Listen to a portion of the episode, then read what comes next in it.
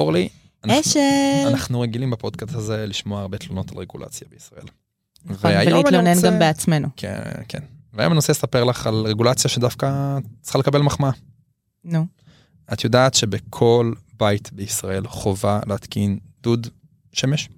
כן, כל אה, אורח, משלחת שיש מאירופה, מארצות הברית, תמיד עפים על זה. הם כל הזמן שואלים אותי, מה זה הדבר הזה שחוזר על עצמו על כל הבניינים? אמ, אז הדודים האלה זה בעצם אה, מתקנים קטנים ששומרים מים חמים למקלחות שלנו ועוזרים לנו לייצר שלום בית שלכולם עם מים חמים ומיוצרים אנרגיה מתחדשת. כן, תכלס מהשמש, וזה די אוונגרדי. וכל מתקן כזה זה מתקן קטנטן של אגירה טרמית, לשמור מים חמים. נכון. ואגירה טרמית זה תחום שאפשר לקחת אותו לקונספט הרבה יותר רחב ולאגור הרבה יותר חום לזמן הרבה יותר ארוך, מה שנקרא Long Duration Energy Storage או אגירת אנרגיה לטווח ארוך, שאיתה אפשר לעשות המון דברים שטובים בעצם למשק החשמל ויכולים לעזור ל-Energy Transition. כן, הדבר המעניין הוא שהמשפט הזה, Long Duration Energy Storage, נשמע כאילו האגירה היא נעשית לאורך הרבה זמן.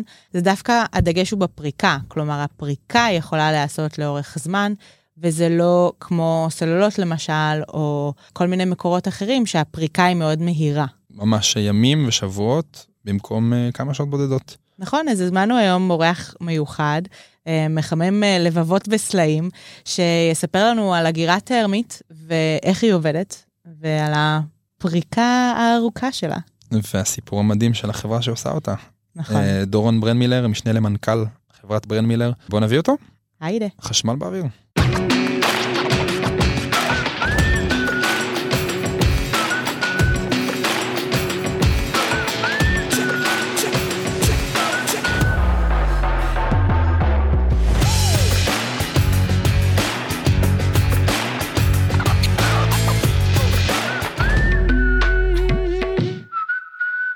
אז אני דורון, אני מחברת ברנד מילר אנרג'י, הגעתי ברכב שלי. אה, אני חייב להחליף את השאלה הזאת. כן, היא- כל- מי שמגיע מ- ממקומות שהם לא תל אביב, אז הם כזה, זה אה, moment of אה, of, מבוכה. מבוכה כי הם נוסעים על רכב שהוא לא חשמלי, בדרך כלל לא, יש לי רכב. היברידי, יש לי רכב היברידי, אוקיי, והוא בדרך לא רע. להיות חשמלי. אז הכיוון הוא טוב. הכיוון הוא טוב. אני מהנדס חשמל במקצועי, והקמנו בעצם את החברה הזאת אה, לפני כעשור. אנחנו עוסקים באגירת אנרגיה טרמית. באנו מעולמות אה, אה, של אנרגיות מתחדשות, אבי שבתחום הזה המון שנים. מהאקזיטים הראשונים, הוא עשה את האקזיטים הראשונים של כן. בעצם אנרגיה בתחום סולארית. הזה של אנרגיה סולארית בשנות ה-80, חברות בשם אה, לוז וסולל, אה, שנרכשו, סולל נרכשה על ידי סימנס ב-2008. אני חושב שהיה האקזיט הסולארי הירוק הראשון בישראל.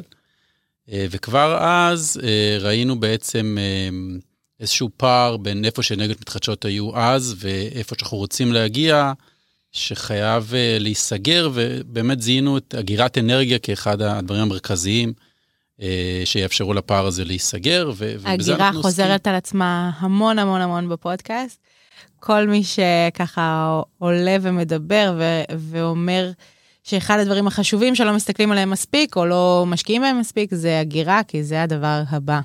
נכון. טן נכון. טן טן. אז אבא שלך היה חכם, ו- אבל איך הוא הגיע לרעיון של דווקא הגירה טרמית? תכף תסביר לנו למה, אבל כאילו איפה? תראי, בעצם אה, הוא בא מעולמות של חום. גם האנרגיה הסולארית שהוא עסק בה, האנרגיה הסולארית אה, אה, שהיא ייצרה בעצם חום. אז נכון. כל העולמות האלה של חום, של טרמי, דבר שאבי והאנשים סביבו עסקו המון המון שנים, ולכן הם לקחו את הידע הזה מהתחום של האנרגיה הסולארית הטרמית לתוך עולמות של הגירה, מתוך מחשבה שידרשו בעתיד המון סוגים של פתרונות הגירה.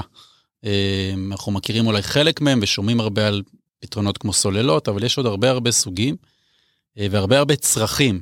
ואנחנו נתפסנו על הזווית הזאת וראינו את זה כמשהו שיהיה מאוד מאוד מהותי. אה, רק לסבר את האוזן, 50% מהאנרגיה שאנחנו צורכים בעולם היא לחימום וקירור.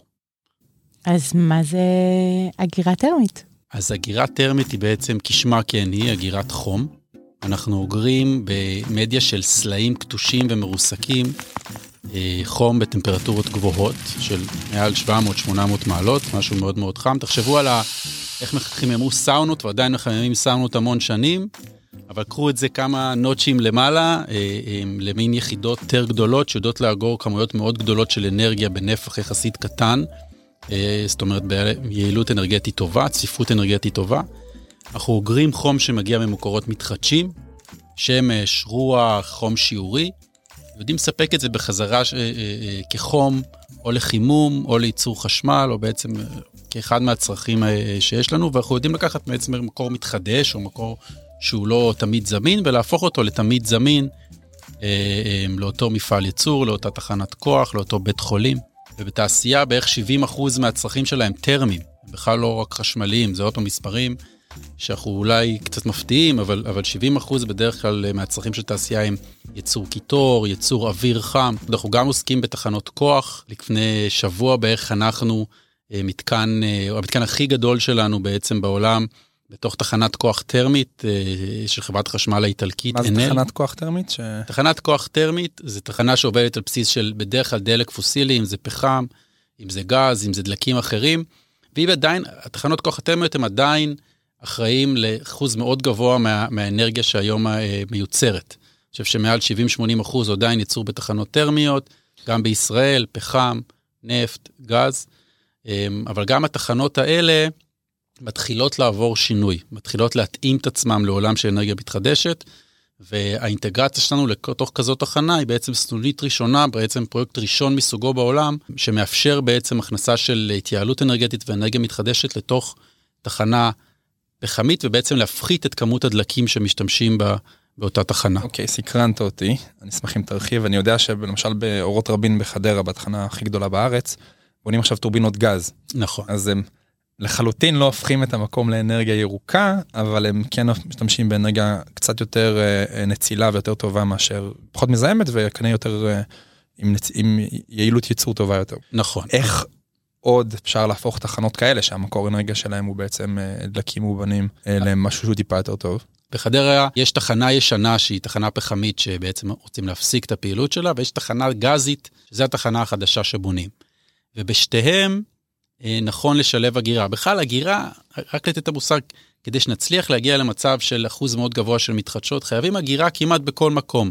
ולקחת הגירה כמו שלנו, שניתנת מעודפי אנרגיה מתחדשת, נגיד סולארית בישראל, ולהשאיר אותה גיבוי, את אותו ציוד שקיים היום, טורבינות וכו', ולהפעיל אותם מאנרגיה נקייה מתי שצריך אה, לייצר בעצם גיבוי לרשת. והתחנות החדשות שאתה מדבר עליהן, היעיליות, הגזיות, טעם אפשר להוסיף להם הגירה ולהפוך אותן להרבה יותר גמישות. בגלל שזו תחנה טרמית זה חיבור מאוד טוב לאגירה טרמית. כי כמות הסוללות לדוגמה שאתה צריך לשים לעשות את אותו דבר בכזאת תחנה היא לכסות את כל חדרה ועוד. אה, אנחנו יכולים בעצם לשים מודול על גבי מודול ולהיות מאוד יעילים בשטח. אז יש התאמה מאוד טובה בין אגירה טרמית לאותן תחנות טרמיות. אה, אבל איך המתקן הזה נראה בעצם? מה, מה, מה קורה בפנים? לוקחת מדיה או סלעים שמגיעים מהאדמה, גורסת אותם, דוחסת אותם בתוך תאים שבעצם מאפשרים גם להוציא ולהכניס את האנרגיה מהם בצורה מאוד יעילה. תאים שאורכם כ-12 מטר, יש גם קטנים יותר, ובעצם אנחנו כמו לגו בונים אותם אחד ליד השני ואחד על גבי השני. לזה אתה קורא מודול. אז חיבור של כמה כאלה, בעצם מודול זה אבנ... אבן לגו אחת, וחיבור של כמה כאלה יהווה את המערכת, אה, תלוי כמה אנרגיה אנחנו רוצים לאגור, כמה אנרגיה אנחנו רוצים לשחרר. אז בתחנת כוח זה יכול להיות מאות או אלפי יחידות כאלה, במפעל או בית חולים זה יכול להיות עשרות יחידות כאלה שמתחברות יחד. בסוף זה נראה כמו יחידה שיש לה חמישה, ארבעה, חמישה מטר אורך, ארבעה, חמישה מטר גובה, בתחנות כוח זה יכול להגיע גם ל-20 מטר, אה, נגיד 15 מטר אה, אה, הזווית הארוכה, עוד 5 מטר הזה, אז, אז משהו כמו קונטיינר 40 feet, או 12 מטר זה מה שתראה בבית חולים או במפעל. ששם אגב השימוש הוא יותר פשוט מהשימוש המורכב שניסינו להסביר בתחנות כוח, אתה פשוט מחליף בוילר. מחליף ורציף אה, בוילר שעובד על גז בכזה מתקן, אתה נטען מעודפי אה, חשמל, מחמם את אותם סלעים, החשמל בעצם נכנס לתוך סוג של נגדים חשמליים שנמצא בתוך המודולים האלה שתיארתי, מחמם אותם ל-700-800 מעלות, זה נשאר שם אגור, זה מאבד פחות מ-2% מהאנרגיה ביממה. לא ו... צריך להמשיך לחמם אותם. Once הם חוממו... once הם חוממו, הן מוכנות לפרוק את האנרגיה. עכשיו, כן. הרעיון זה להפריד לגמרי בין מתי שאת מחממת, שמתי זה מתי שיש לך אנרגיה סולארית, מתי שיש תעריפים ברשת שהם, שהם זולים, תעריפי שפל, אבל את פורקת כל הזמן, לפי הפרופיל ייצור של אותו מפעל, או הצריכה של אותו בית חולים, או אותו עיר באירופה שעכשיו מחממת בחימום עירוני. אז זה, זה הרעיון, סך הכל הקונספט הוא, הוא מאוד פשטני, אבל צריך להפוך את זה לסוג של מתקן או מכונה שבאמת יודעת תמיד לספק. כי צריך לזכור שהצד של הצרכן פה תמיד רוצה את האנרגיה שלו, המפעל, לא מעניין אותו אם עכשיו יש שמש או אין שמש, הוא לא יכול שתעצור לו רגע את, ה, את, ה, את תהליך הייצור שלו, והבית חולים לא יכול לא לחמם עכשיו את מה שהוא צריך לחמם בשביל לעשות סטריליזציה לכלים שלו. אז יש פה חשיבות מאוד גדולה באספקה מאוד רציפה, וזה מה שבעצם סוג שכזה אה, בלק של אנרגיה מאפשר. תוך כמה זמן צריך לפרוק את זה? כמה זמן זה נשמר? כמה זמן זה נשמר? תראי, זה תלוי קצת בשימוש. ההגירה שלנו היא הגירה שהיא בדרך כלל בין כמה שעות לנאמר יומיים שלושה. אה, זה השימוש הטיפוסי שלה. אנחנו עובדים בטווח הזה של בין הכמה שעות לכמה כמה ימים. לפי דעתך, מה היתרונות דווקא של הגירה טרמית על שיטות הגירה אחרות? סוללות, הם בדרך כלל רואים אותם יותר מרמת המילי שנייה, משהו שצריך להגיב מאוד מהר, עד רמת השעות הבודדות, זה רוב השימושים של סוללות. אמ, יש אגירה אפילו יותר עתיקה מסוללות, שזה אגירה, אגירה באנרגיה פוטנציאלית, אגירה שאובה. אגירה שאובה. היא בדרך כלל עובדת... פרק עם דודי בלסרו, כן. שסיפר לנו על המתקנים. זאת באמת אגירה שהיא, שהיא יותר ל-10 שעות, 15 שעות, אגירה שהיא, שהיא אמורה לתת אה, סוג של מהיום ללילה. אמ, טווח ביניים, ויש מה שנקרא יותר long duration energy storage, שזה מתחיל מאגירה של 4-5 שעות וצפונה. יש הרבה טכנולוגיות באזור שלנו, כמו אגירות טרמיות שהן באזור 4-5 שעות עד ל-24-48 שעות. ויש אגירה שהיא מה שנקרא seasonal או long long duration energy storage, שזה כבר אגירה שאוגרים באיזשהם אה, אה, מכלים מאוד גדולים, או מתחת לפני הקרקע, כל מיני פתרונות כאלה שהם יחסית עוד שבראשיתם, או שאוגרים דלק. אמ, אני חושב שהאגירה שלנו, אם אני מנסה להסתכל בגדול על היתרונות, זה א', אורך החיים שלה. אה, אנחנו לא רגישים ל cycling, לא רגישים ל... cycling זה כמה פעמים טוענים ופורקים אותנו, לא. כן. לא. אין, האורך חיים שלנו... אין דגרדציה כמו בסוללה. בדיוק, אין דגרדציה כזאת. אבל uh, לכמה זמן אז מתקן כזה מחזיק? תראה, אנחנו אומרים 30-40 שנה, כי צריך לתת איזשהו אורך, לשים באיזה מודל פיננסי, אבל בפועל, אין אצלנו משהו שאם מתוחזק כמו שצריך, אה, צריך להחליף בעשרות שנים. כדי שהגירה תהפוך למשהו מאוד מאוד נרחב, היא חייבת לא מאוד לייקר את עלות החשמל שלנו, והיא חייבת להיות כלכלית. אה, בוא נצלול ו... למספרים? קודם כל חשוב להגיד שאנחנו לא כל כך רגישים לעלויות וירידות של מחירי חומרי גלם, כמו לדוגמה סוללות שמאוד עלו בתקופה האחרונה. אנחנו מתבססים על מדיה שקיימת בהרבה מקומות והיא לא יקרה, ולכן אנחנו יודעים להגיע בסדרי גודל אה, של אגירות של עשרות ומאות מגוואטים למחירים שיורדים מ-50, אפילו מ-40 דולר למגוואט שעה, במקומות שאתה צריך לספק חום נקי. והיעילות שלנו באספקת חום היא מאוד מאוד גבוהה, היא קרובה ל-100% אם הולכים מחשמל, לספק קיטור או חום, 97-98%. אה, ולפעמים כשחושבים על הגירה טרמית, גם אומרים, טוב, זה לא מאוד יעיל, אז שם את. אפficiency, ההמרה מחשמל לחום וחזרה לחשמל, אז יש שם עיבודים.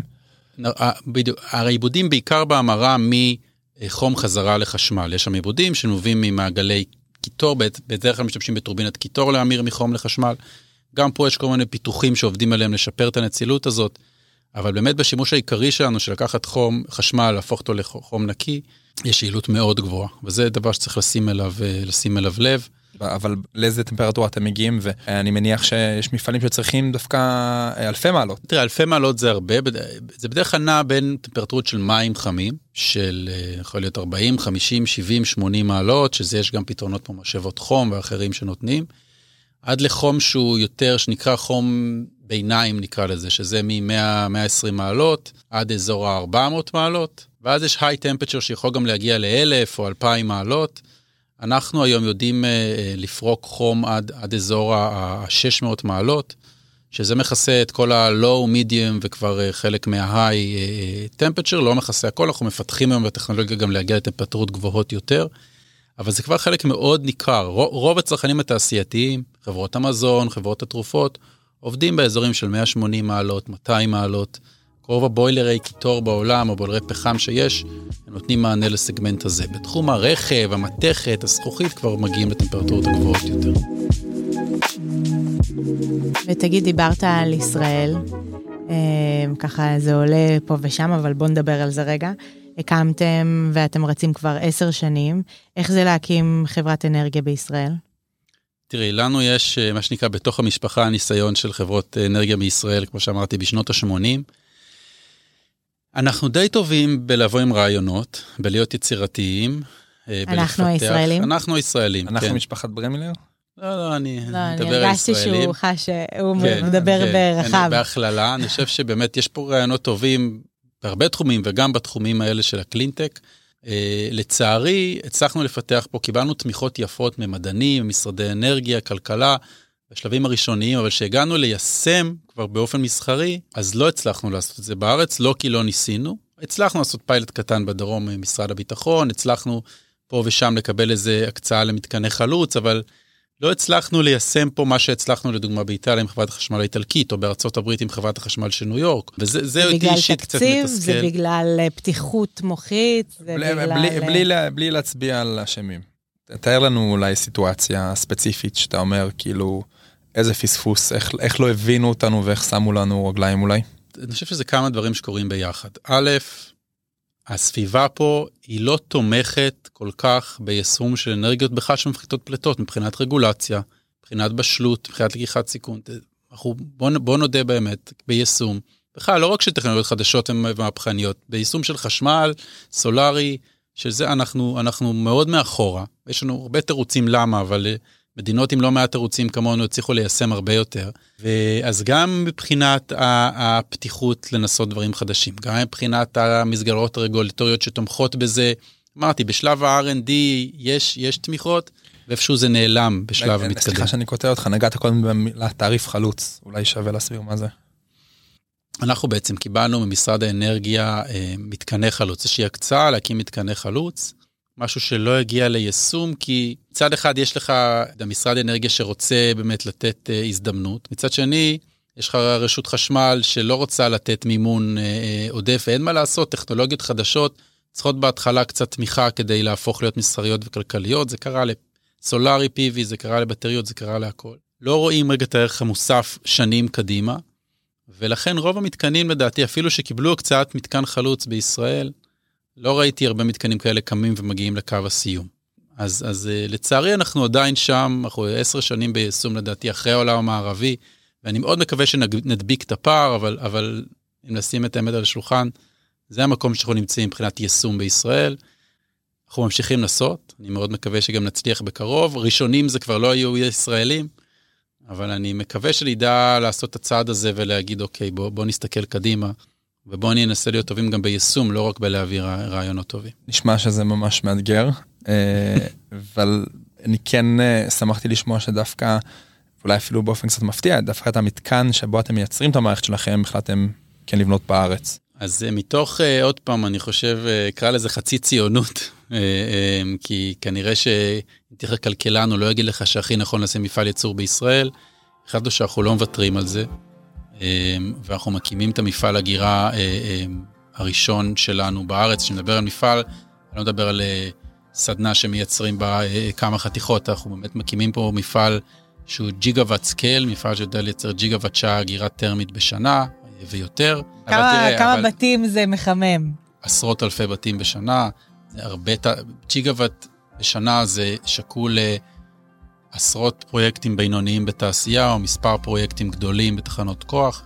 אה, אין, אין מפעל בסדר גודל הזה לטכנולוגיות מהסוג שלנו בעולם, והתעקשנו מאוד לעשות אותו פה ולאפשר אה, לקיים אותו פה כדי לפתח את התעשייה, גם מתוך רצון שיהיה יישום בישראל, אבל גם כדי לשים את ישראל על המפה, לא רק לבוא רעיון טוב ולמכור אותו לסינים, אה, או לייצר בסין, אלא באמת להשאיר פה גם את הקור הזה של ייצור ולתת פרנסה לאנשים פה.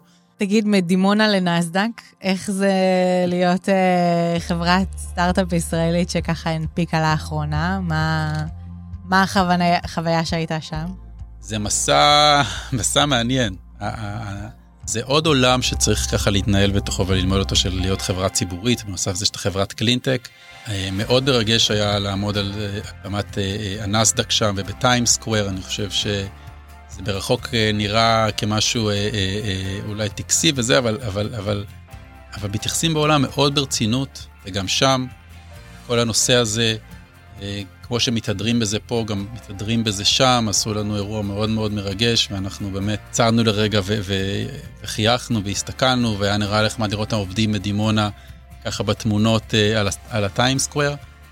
אה, אנחנו לא רואים בזה כהמטרה, זה עוד צעד בדרך כדי להגשים אה, את, ה, את, ה, את החזון של לאן שאנחנו רוצים להגיע כחברה גלובלית בתחום ההגירה. צעד חשוב שפותח עוד, עוד ערוצי מימון, פותח אותנו לעולם, יותר ממה שרק להיות בישראל פותח. אבל איזה טיפ היית נותן עכשיו ליזם שתוהה אם להפוך לחברה ציבורית או לא, דווקא בתחום האנרגיה? אמ, אני חושב שזה פותח מצד אחד הזדמנויות וערוצי מימון, מצד שני זה משהו שיש לו עלויות, משהו שצריך להתנהל, אני, אני לא אומר כן או לא, צריך להיזהר ולראות uh, באמת הטיימינג, כי, כי הזיכרון וה, וה, וההתנהגות של שווקי הון היא מאוד מאוד יחסית קצרת טווח. Uh, קשה לך להבטיח משהו היום ולדלבר אותו בעוד חמש שנים, והסייקלים של פיתוח של טכנולוגיות כמו שלנו הם מאוד מאוד ארוכות. אז צריך לקחת את זה בחשבון, לנהל את הציפיות נכון מול השווקים, כדי באמת להצליח להתנהל כמו שצריך בתוך העניין הזה. אוקיי, okay, קצת שאלה לא צהובה, אבל אני חייב לשאול, אה, אם אנחנו כבר בטיפים ליזמים, איך זה, איך מצליחים לעבוד יחד אה, משפחה? אה, התפלאתי שלקח לך כל כך הרבה זמן, בדרך כלל זה אחת השאלות הראשונות. יש לזה אתגרים, מן הסתם, אבל יש לזה גם המון יתרונות. אני חושב שעד היום, למרות שאנחנו כבר חברה נסדקאית, האווירה של להיות חברה משפחתית עדיין מחלחלת בעובדים, ובאיך שעובדים ביחד. אה, מאוד חשוב להתנהל את זה נכון, אני כן, לעבוד עם, עם אה, אב ועם אח, דורש אה, משמעת מסוימת, דורש חלוקת אחריות יחסית ברורה, אבל באמת כל אחד יש את העולם שלו, ואנחנו מאוד מכבדים את זה, ואני חושב שזה המפתח לזה שאנחנו כבר עושים את זה יותר מעשור, וסך הכל בלי ריבים גדולים במשפחה. חשוב גם לא לדבר על עבודה בארוחות שישי. זה קשה. אפשר? קשה. לא פשוט, אנחנו משתדלים. אה, אבל אני אומר, יש לזה גם המון יתרונות. מה היה הדבר הכי מרשים שהיה שם, או מבחינתך, מה הדבר הבא בתחום של אנרגיה? תחום שלנו, של האנרגיה, אני חושב שהדבר הגדול הבא זה לראות מי מגיע באמת לאיפוס פליטות פחמן. אני יכול להגיד לך שאני עובד עם ארגונים היום שצריכים להגיע עד 2025 בחלק מהאתרים שלהם לאפס פחמן, והדבר הגדול הבא זה לראות מי, מי מגיע לשם ומי עושה את זה. נראה לי שבתשובה של מה הדבר הגדול הבא, הוא גם ענה לנו על מה טעון שיפור. אנשים צריכים להתעורר, אנשים וגופים וארגונים. ונראה לי שהיה לנו פרק אה, מחמם ומרים. מחמם לבבות וסלעים. לבבות וסלעים. אנחנו ממש שמחים ללוות אתכם במסע שלכם. אה, באמת אחת מהחברות אנרגיה הוותיקות פה בישראל. גם עם אחלה סיפור, גם עם אחלה משפחה. תודה ששיתפת אותנו בסיפור הזה. תודה שהערכתם אותי. תודה רבה, וזה הזמן גם להודות למשרד האנרגיה על התמיכה שלהם בנו. ולמייקרוסופט פור סטארט-אפס, יש להם אחלה תוכנית לסטארט-אפים, כדאי לכם לבדוק אותה. אפשר לשמוע את הפרק של הבא, הזה, העתידי, והפרקים שהיו לנו של חשמל באוויר בכל הפלטפורמות של הפודקאסטים, בספוטיפיי, בגוגל פודקאסט, אפל פודקאסט או שקר פודקאסט. אפשר uh, למצוא אותנו באתר, בלינקדין, בטלגרם, חשמל באוויר. ואנחנו מתאים uh, לשמוע מה חשבתם, אז תכתבו לנו. תודה אשל. תודה אורלי, תודה דורון. תודה לכם. חשמל באוויר.